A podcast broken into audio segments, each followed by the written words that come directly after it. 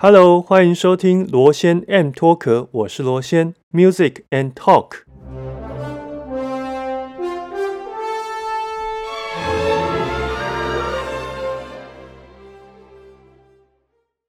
各位听众，大家好，我是主持人罗先，欢迎收听 M 脱壳第三集。今天是二零二零年的九月十日。为什么我特别要报这个日期呢？是因为第一个是今天是礼拜四，然后呢，很有趣的事情是，连续三个礼拜四，每当我就是动念头想要录音的时候，就会下大雨，很奇怪，已经实验三次了，不晓得下一次会不会这样。那我都等雨都下完之后，呃，我才开始就是录今天的一个节目。那另外一个很重要是，呃，今天我中午的时候去参加了桑浪主办的一个呃电影的试映会。那电影的名称叫做《密室直播》，它这个“室”不是室内的“室”，是弑君弑父的那个“弑”。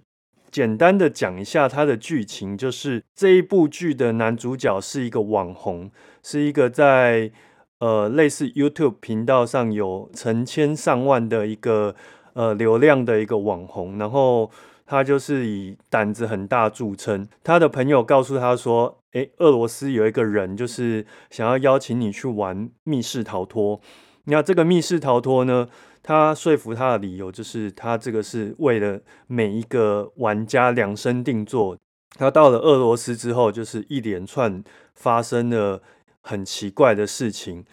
一直到他开始玩游戏之后，才发现说情况似乎有一点不太对劲。简单的讲，它的剧情就是到这里。那整个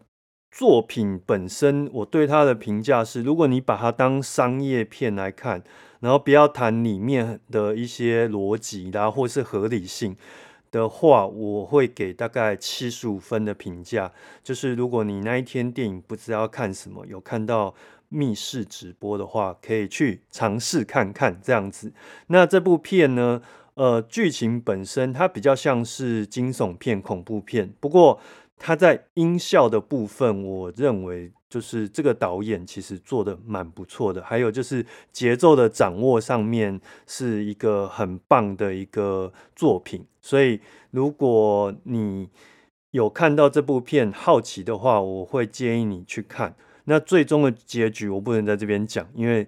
呃实在是太出乎人意料了。因为今天谈到电影嘛，所以我就会很好奇，就是诶，不晓得我的听众你们在看电影的时候会着重什么部分？是剧情呢，还是画面的华丽性，或是特效的一个效果？对我来说，其实一部电影的灵魂有两个人物，一个呢就是我们熟知的导演，他调度了整个画面啊，还有演员的一个演技的部分。不过呢，当导演把作品拍好之后呢，还有一个更重要的环节，我今天比较想要讨论的就是电影音乐的部分。一般人会说这个叫电影配乐。那我会比较用电影音乐这样的一个名词来说，因为配乐感觉就是你是来衬的，你是来搭配的。但是呢，电影音乐我认为它的一个重要性其实不亚于就是画面本身。尤其是很多的音乐的情绪，它会带引整个画面，还有整个观众的情绪往导演以及音乐家所要走的那个方向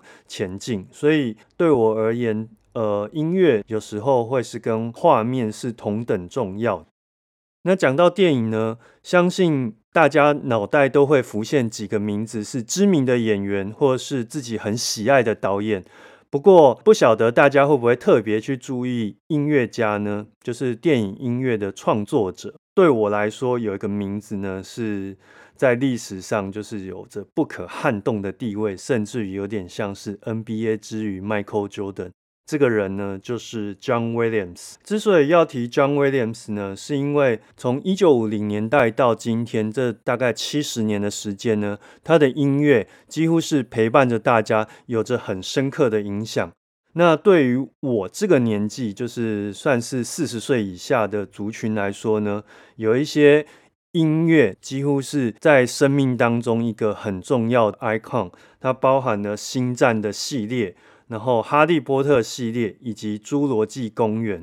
那对于比较年长一辈的大哥大姐来说呢，《E.T. 外星人》《大白鲨》《法柜奇兵》这些东西，你只要看过这个电影，一定听过这个音乐。然后，他们共通的特色就是有很明显的一个主题，比如说《法柜奇兵》，呃，这个主角出现的时候，小号的那个声音就。可以直接代表了这个角色，那或者是说像星战里面每一次开头的时候，管弦乐出来的那个 punch，直接就是跟星战这部电影或是这个系列呢画上了一个等号。很有趣的是，在今年的一月十八号到一月十九号这两天呢，在维也纳的音乐厅，就是很著名的一个维也纳金厅呢。办了两场音乐会，是由 John Williams 来指挥这个维也纳爱乐。这两场音乐会呢，由德国唱片大厂 DG 呢录制以及监制，在全世界的部分呢，则由 DG 的母公司环球唱片呢来做发行。那我觉得有几个部分呢，想要跟大家就是稍微分享一下。一个呢是这个呃出版呢。在实体的部分，一次出了三个规格，一个呢是实体的 CD，那再来就是有影像的蓝光加 CD 的部分，以及最后呢，呃，它还有在出版这个黑胶，也就是 LP，能够一次把这三个规格出满出好呢，其实是蛮难得的，因为大家也知道，目前的一个实体唱片的销售状况，其实景况并不是那么好。那在这三种界面当中呢，我要特别提一下，就是在黑胶的部分，因为我有观察到，当唱片公司出黑胶的时候呢，有没有用心在黑胶的制作物上，其实蛮容易看到的。怎么说呢？因为前几年 DG 开始在为新录音出黑胶的时候，我有发现一个状况，就是其实他们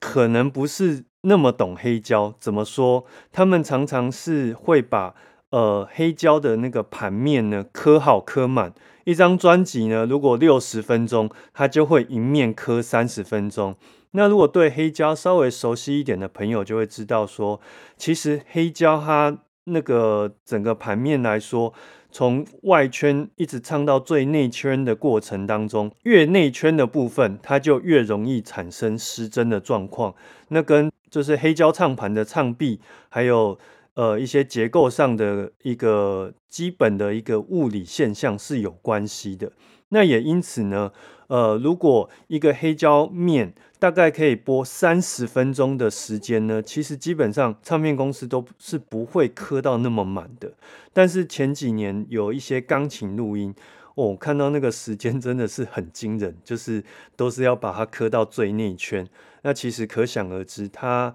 简单来说翻成白话就是声音的效果可能不会那么好。为什么我说这一次特别用心呢？是因为 John Williams 这这个这一次的有声出版呢，它总长大概是七十九分钟，所以 DG 呢基本上就是把它拆分成两张黑胶去出版，两张就有四面，四面来说的话，它每一面就控制在二十分钟含以内。那这样的做法呢，第一个是可以。不删减音乐 CD 的一个长度，直接放到黑胶里面。第二个是呢，每一面大概控制在二十分钟。它在刻那个黑胶的过程，它可以做一个比较充裕的一个运用，那也不用刻到那么内圈。所以我自己有收到这个唱片，在听的时候，我是觉得声音是很饱满，不会听起来就是会觉得声音瘦瘦的。所以。呃，我从这个黑胶的一个制作的一个态度来看，DG 是很看重这个录音。OK，那在蓝光的部分呢，是完整收录一百五十五分钟的内容，就是整场音乐会的实况。那其中呢，还有另外有收录 John Williams 的访谈，以及呃，他跟小提琴家穆特的一个对谈的部分。那在音乐会的过程当中，我们可以看到，就是维也纳当天去参加音乐会现场的这些听众呢，他们都非常非常的喜欢，呃，当天的一个曲目，还有就是表现的部分，尤其是从音乐会每一个呃每一个中场或是结尾呢，standing ovation 就是起立喝彩的部分呢，可以完整的看到，就是当天的气氛是非常的融洽，而且很少在维也纳金厅有看到这样一个画面。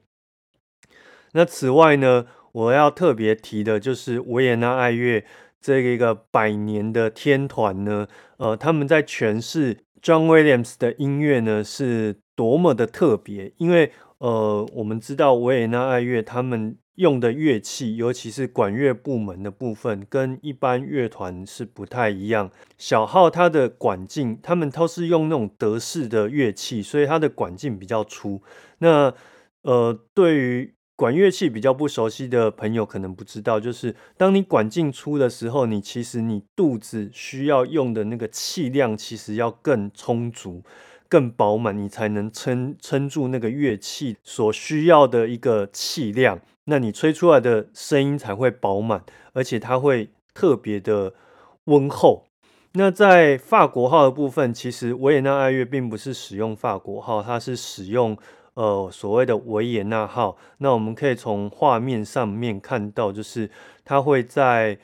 呃管径上面多绕个两三圈。那这样的一个乐器呢，其实据说啦，我自己没吹过，但是据说是非常非常难驱动，也因此一样，就是你的气量其实要比一般的乐器输出还要来得大。那我就印象很深刻，是呃，在侏罗纪公园主题的这个段落呢，呃，维也纳号在吹起这个主题的时候，哇，那种声音的富丽堂皇以及那种温厚度，是一般的管弦乐团所没有的。那另外就是我们可以看到另外一个指标，就是呃，维也纳爱乐的团员们，他们是非常非常喜爱这一场演出的，因为从呃，最后在安可曲的《帝国军进行曲》，也就是选自这个《Star War》里面，我们可以听到，甚至于可以看到他们的表情是面带微笑的。呃，在诠释这个音乐。那其实，呃，如果常听古典音乐的人，可能多少也会有感觉，就是其实维也纳爱乐是一个蛮傲娇的乐团。我会这样形容，就是如果呃他们不认可指挥台上的。指挥的时候，他还是可以把它演得很好，可是就是刚刚好及格。对他们来说，就是刚刚好及格，他不会呃卯尽的全力为指挥奋战。但是当客席指挥是这个乐团所认可的话呢，那他们就会卯足全力呢为这个指挥奋战。那往往所表现出来的整体的一个效果呢，会比。其他的乐团来的更惊人，所以这就是呃维也纳乐其实不容易操控的部分，因为你要想这些人都是天选之人，就是经过了重重关卡考进来之后呢，这所谓的呃最顶尖的乐团，那像这样的一个乐团呢，你必须要拿出一定的实力，你才能够说服他们为你卖命。那我想 John Williams。以他的一个辈分，或是他的一个创作实力，以及他的指挥的功力呢，都足以就是让这一些团员们心服口服。另外，我想特别提的就是，其实这份录音这个实况，它有另外一层特别的意义。怎么说呢？在二零零九年，留声机杂志它有公布一份榜单，是世界前二十大管弦乐团。那其中呢，前三大分别是由维也纳爱乐、柏林爱乐以及荷兰的皇家大会堂管弦乐团所拿下这个殊荣。这三个乐团呢，如果看他们历年的一个演出，尤其是现场演出，都会发现，呃，他们对于电影音乐这一块其实琢磨是相对比较少的，那我想这也是一个所谓的顶尖乐团格调的一个展现。我还记得就是在二零零六年的时候，有一部电影叫做《香水》，当时呢是由柏林爱乐为这个音乐做演奏的部分。这一件事情在当时的呃乐坛其实是引起蛮大的一个讨论，因为呃。像这样的一个前三大顶尖乐团，确实确实很少，呃，在电影音乐上有一些表现。也因此呢，我认为 John Williams 这一次能够就是在维也纳登台亮相，演出自己的一个电影音乐呢，它代表的背后的一个含义是，呃，这样子一个欧洲古老的一个百年乐团对于他的音乐的一个肯定。那最后呢，就是德国小提琴家穆特呢，他也参与了这场音乐会的共演。那我们都知道，他在二零一九年的时候，跟 John Williams 在美国搭配洛杉矶爱乐，有出版一张唱片，叫做《穿越星空》，是演奏 John Williams 的星战的一些配乐，然后改编给小提琴。也因此，他他跟 John Williams 之间其实有一定的情谊，而且是看起来是感情是相当不错的。那在这一场音乐会当中呢，他分别呃。共演了《远离家园》，然后还有《哈利波特》，以及